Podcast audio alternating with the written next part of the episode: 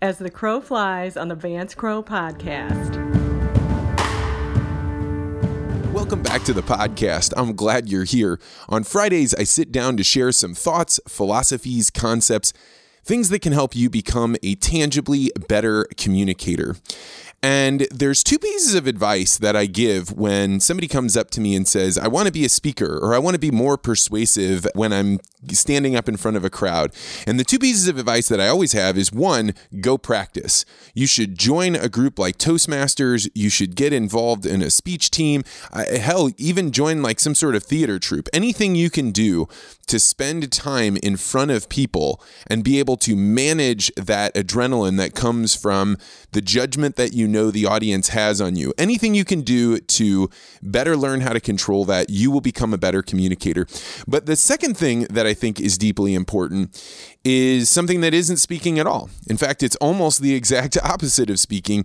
It is reading books because books give you an incredible advantage out in the world you get to read and understand and experience an adventure that another author has put together for you. You get to share the wisdom that they have from their ideas, from their recounting of facts and history, or just from their creative and interesting stories that resonate deeply within us.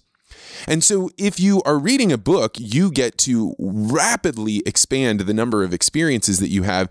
But there's another interesting function that happens because you are not the only person that reads that book. When you read a book that others have read, you now have had essentially the same experience that they have. Now, it might be a little bit different because when the author describes the rolling green grass, you are in a sort of relationship or sort of a dance with the author, just you and that person, because you take the image of rolling and green grass and you paint your own experiences onto what the author has written. And so you have your own picture that is going to be slightly different than your friends or your neighbors or another random person that read that book. You will have all seen rolling green grass, but it will have been your own specific type that you painted in there.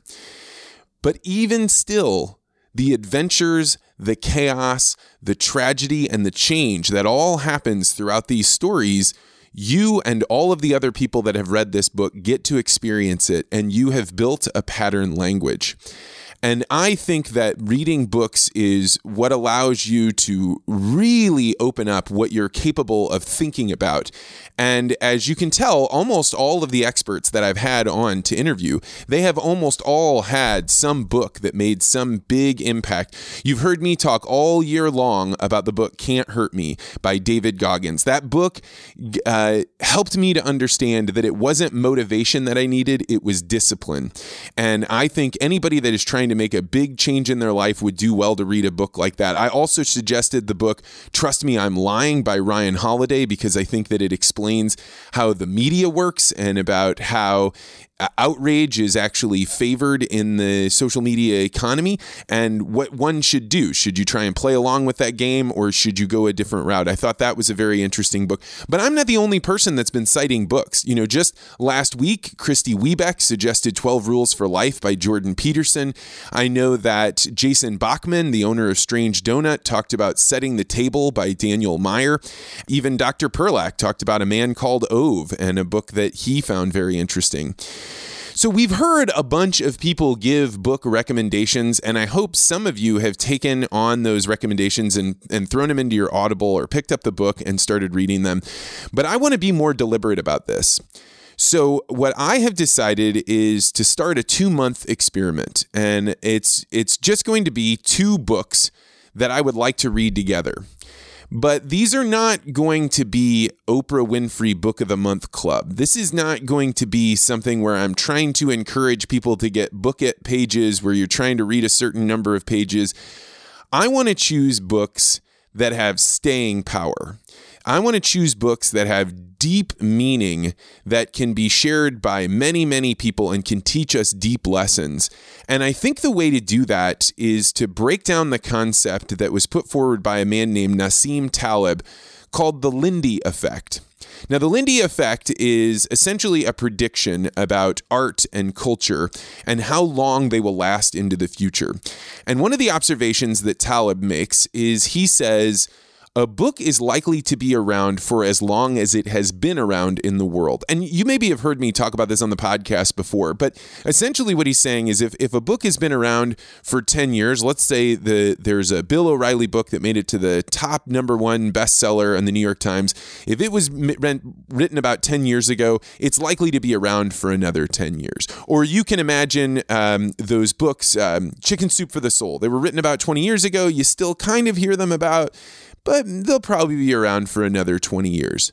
But if you keep extending that out and you keep going further and further, like a book like To Kill a Mockingbird that was written in the 60s, or even go way further and go to the Bible, written about 2,000 years ago, the likelihood that those books will be around for another 50 years or another 2,000 years is higher because they've already been around for that amount of time. So I want to choose books that have some amount of that Lindy effect. I, I, know that a lot of the books that we talk about in this show are the ones that impacted us today. They were written for a modern age, but I want to change this up and I want to do those deeply archetypal books that teach us lessons that transcend whether we're in a modern age or a colonial age or a medieval age. I want to be able to try and go as far back as we can. So I'm going to be choosing a, book that I think will help us get through the month of December as things are getting darker and the days are getting shorter and colder. And as we head towards Christmas and ultimately the new year, I wanted to choose a book that would prepare us to have the best January that we can, that 2020 catapults off into the future.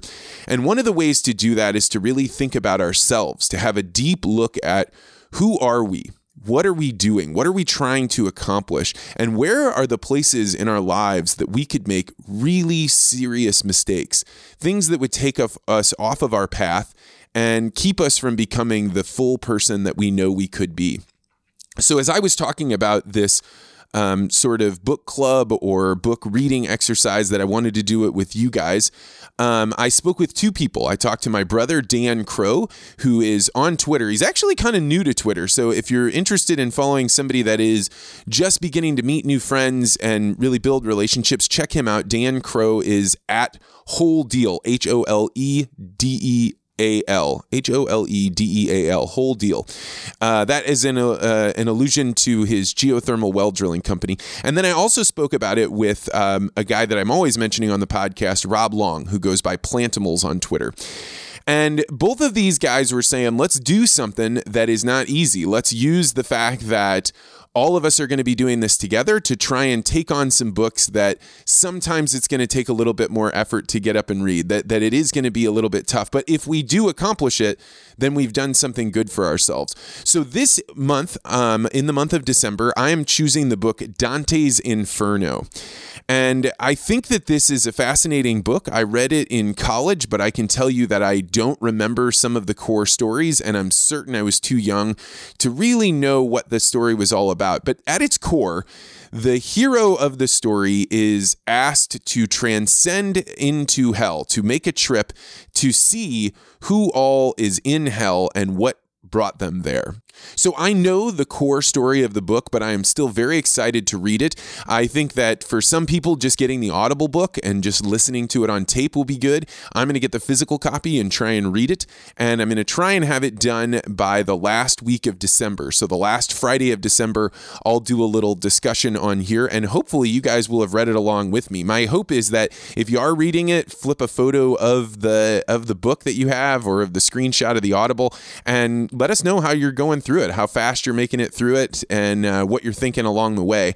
And then we'll have a conversation about it that will allow us to kind of enrich and build on that uh, on that pattern language that we're building because we're reading the same books together. Then in January, I made the decision that I am going to invite Lyle Benjamin 4 on Twitter. That Lyle Benjamin is the president of the Montana Grain uh, Growers Association, and he was in a conversation with uh, Jared McDaniel's wife, Jules McDaniel, and uh, he she was asking about favorite book or something along those lines, and it came out that Lyle is actually a book collector of sorts. He has an extraordinary collection, and every winter he sits down and reads several volume set on a subject of something he doesn't know very much about.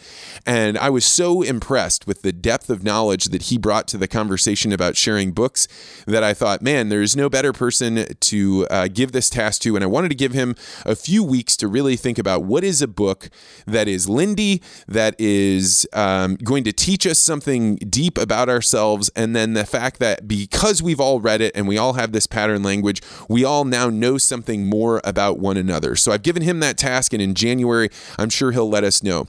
So I'm going to round out for now. It is the Thanksgiving weekend. I hope that you are having a wonderful time spending time with the people that you're grateful for, the people that you sacrifice every day for, and the people that you know are willing to sacrifice for you. I'm going to sign off for now. Thank you so, so much for joining me and uh, look forward to Wednesday because I just downloaded all of the audio that Jared McDaniel, Dwayne Faber, and I captured when we were at Agribition, and it is good.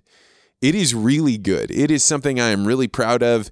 And we made a journey up to one of the largest uh, cattle sh- uh, shows in, in North America. And I am really excited to share that with you. That experience was second to none. And, uh, and I'm, I'm really glad that I'm going to be spending more and more time with Jared and Dwayne. So check that out on Wednesday, and we will be back next week. Thanks so much.